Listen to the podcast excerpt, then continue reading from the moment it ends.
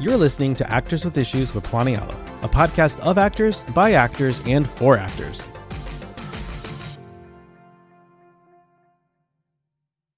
Patrick, thank you so much for taking the time to uh, come on the show. Welcome. Sure. Thank you. Thanks for having me. Uh, so before we dive into Insidious, The Red Door, uh, you have gotten to work with so many fantastic directors throughout your career. Um, to name a few, uh, Mike Nichols, Trevor Nunn, Joel Schumacher, Todd Field. So who would you say as a director has had the biggest impact on not just your career, but on you as an individual that you sort of saw as a mentor, perhaps? Huh. Um, uh, well, I think there's, uh, man, that's tough because I, I, there's so many great ones that I've worked with that have been so important to me for different reasons. I mean, I'll kind of bookend it with, you know, obviously James Wan. This is now our seventh movie together, at least in some capacity. Um, so he's incredibly influential on me in the past 15 years. Um, but I probably, I mean, Mike Nichols really gave me my film career. I mean, he really did. So I, I think it all starts with with Mike and his uh, his knowledge, his ease, his his grace on set, um, and really making making the actors feel comfortable in situations that really shouldn't shouldn't have been as comfortable as they were you know? I think we should have been more nervous you know the, the, the few of us that it was our first job and we're working opposite al pacino and meryl streep. And i think the reason that we all felt and emma thompson and you know mary louise parker. So i think the reason that we felt comfortable was because of uh, of the collective reverence for mike nichols. So um, his sort of skill and grace is something that I, I, I certainly carry, and his humor, really, that I, I carry with me for sure. And I can't recall which director said this, but he sort of suggested that every director should take an acting class to get the perspective of uh-huh. an actor's process and to sort of empathize with that process. And being on the opposite end of that, as an actor making their uh, directorial debut, what are you taking away from this experience, having learned that you'll feel you can implement uh, or at least keep in mind in future performances? Yeah, it's interesting. I've heard that kind of comment too. I, but you know, here's the thing. I think an actor, I think a good actor has to be able to take a note that's like, hey, you need to tilt your head this way and look this way because that's where the light is hitting you. And can you hit that?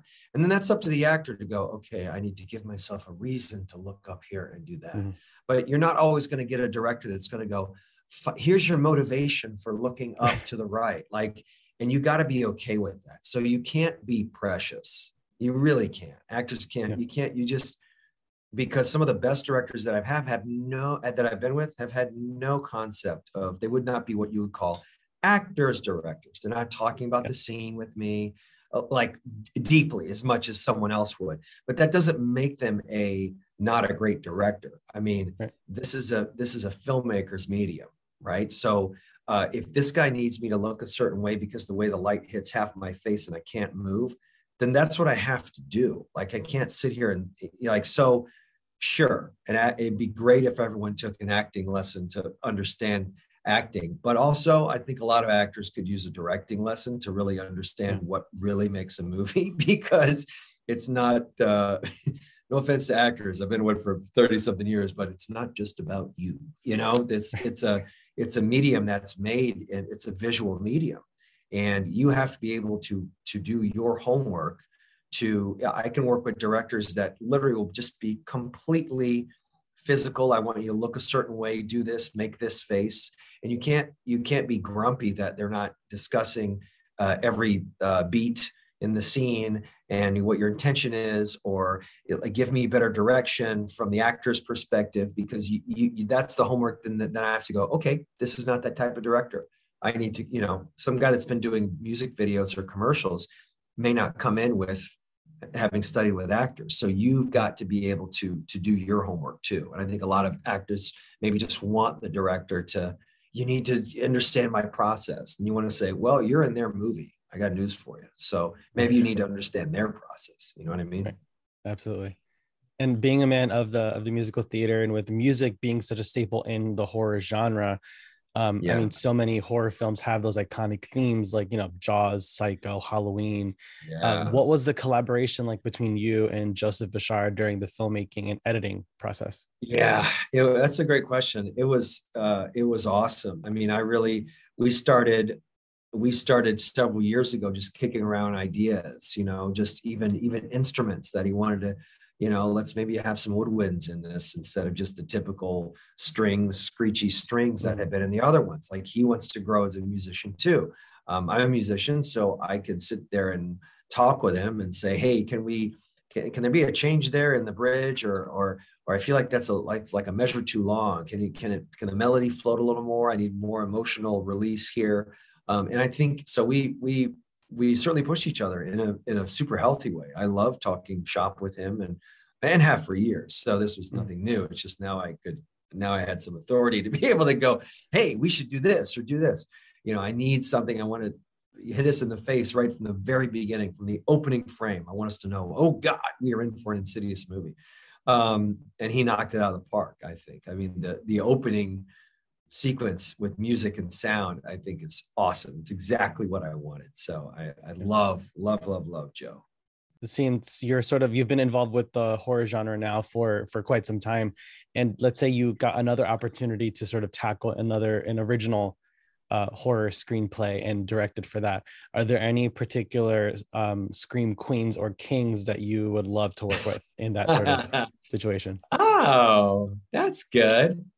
Um, well, I gotta say, after seeing Mia Goth in uh, both Ti West films, yeah. uh, she's she's pretty awesome. She'd be fun. She'd be fun to work with. Yeah, there's a lot out there.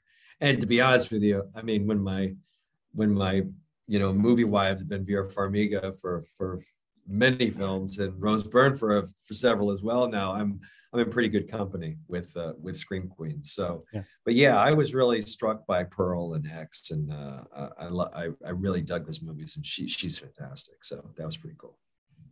That'd be fun. You know, I feel like almost everyone has had sort of some type of experience with the paranormal, whether it's a dream or just that uneasy feeling you get when you're in a new space or something. So, are there any urban legends or maybe mythology out there that you feel haven't gotten the right adaptation for the big screen?